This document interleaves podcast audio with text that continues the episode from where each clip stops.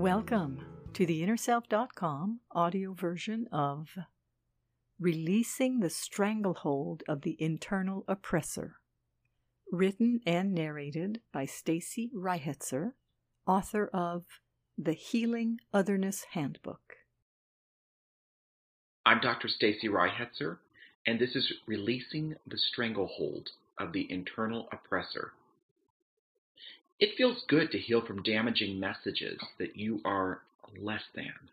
As this happens, you strengthen the voice that says, you are so much better than this mess you were handed.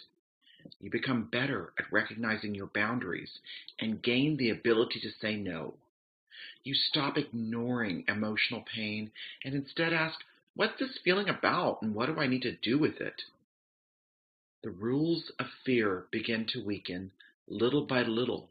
And you recognize that an oppressive world that harms, persecutes, and punishes does not take your self-worth with it.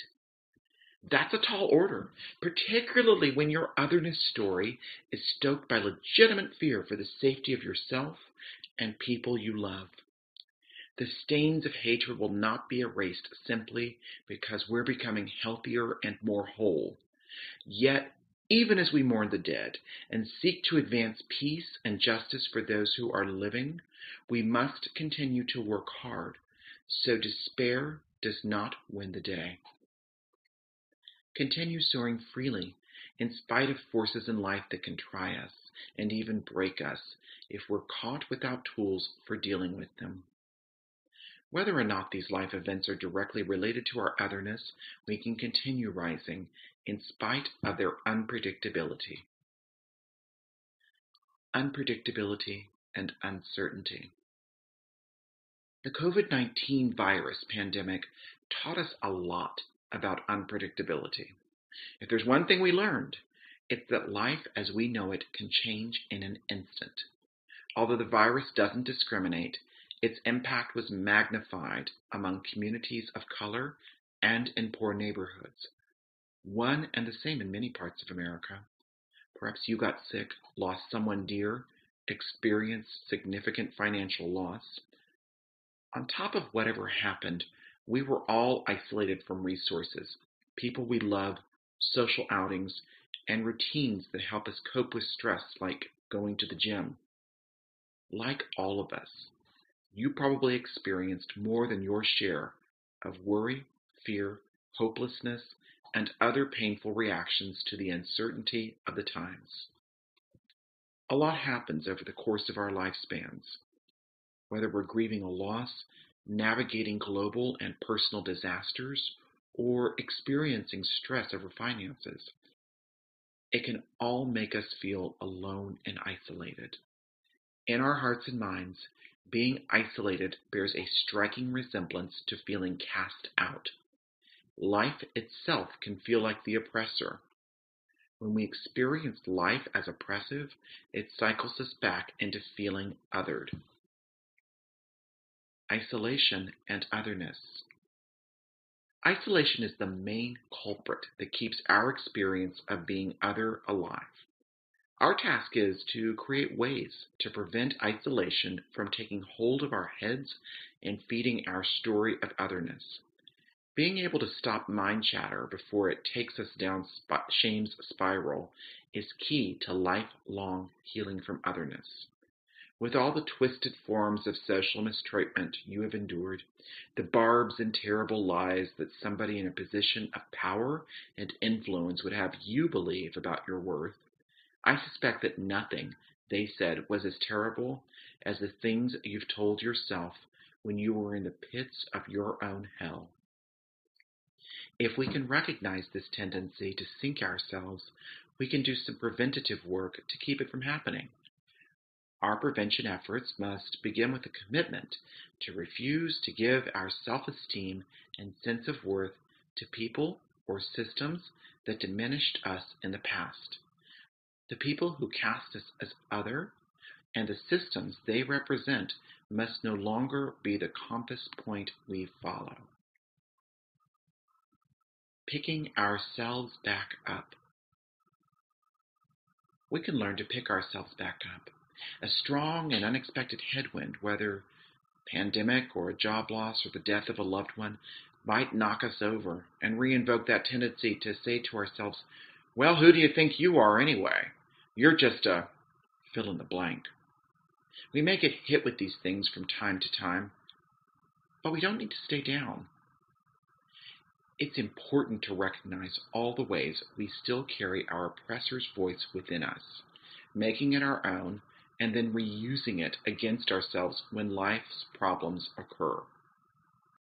I think of an internal oppressor as this, a voice that uses our moments of weakness to keep the shame cycle going.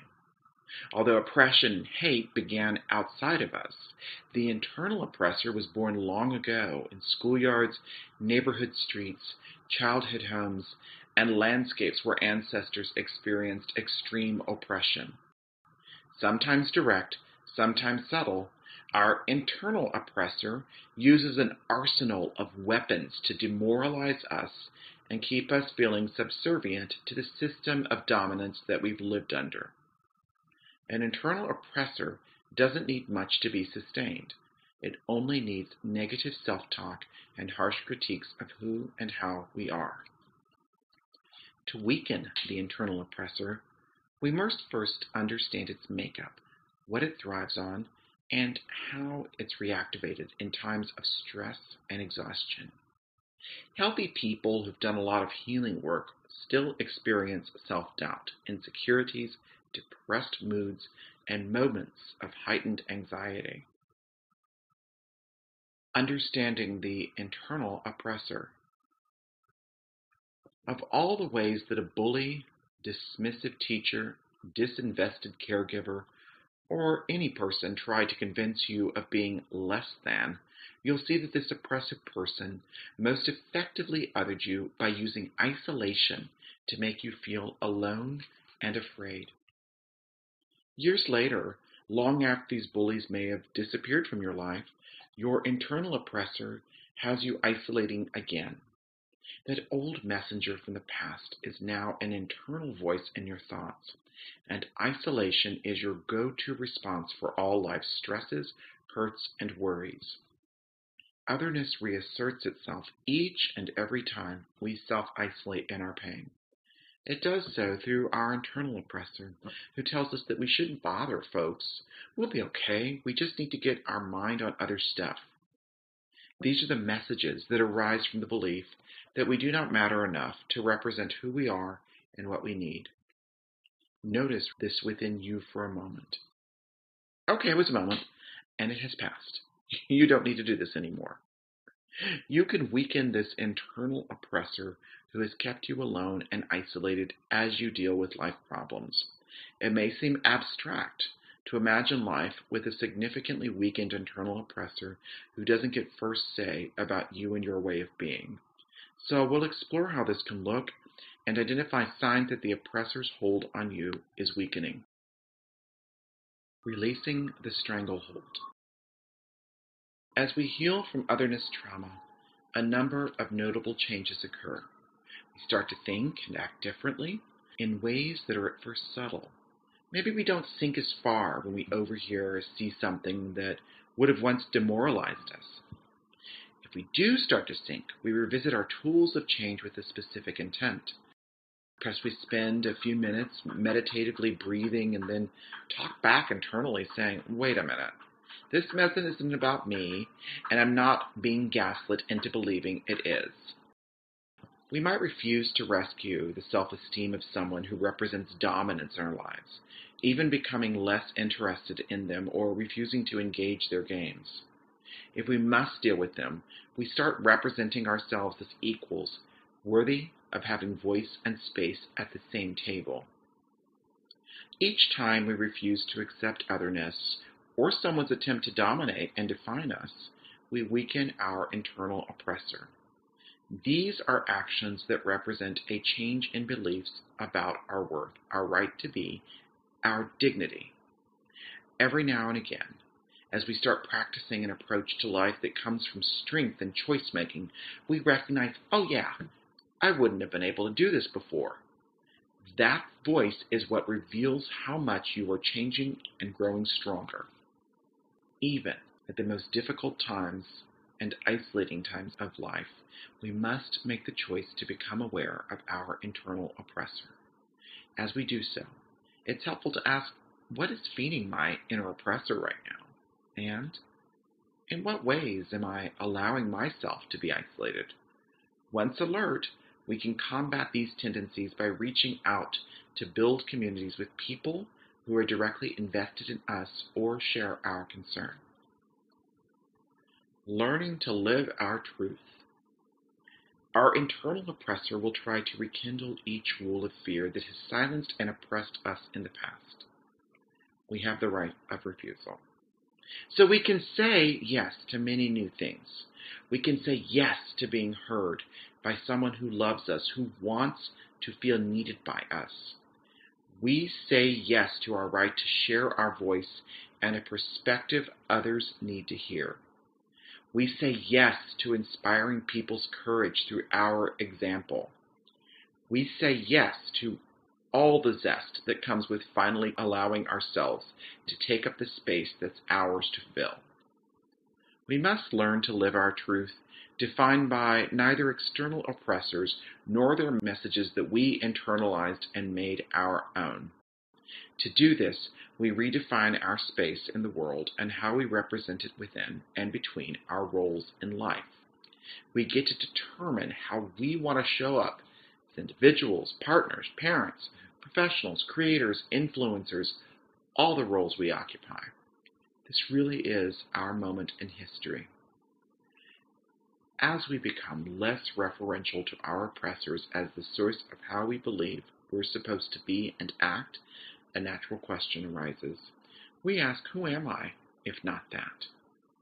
To truly define yourself, for no one but yourself without someone else defining how you are supposed to think, live, and feel, you have a lot of exploring to do. This article was written and narrated by Stacy Reihetzer, author of the book, The Healing Otherness Handbook. Overcome the trauma of identity-based bullying and find power in your difference. We hope that you have enjoyed this article. For over 30 years, we at Inner Self have sought to encourage new attitudes and new possibilities. For more inspiration, visit us at InnerSelf.com. Thank you.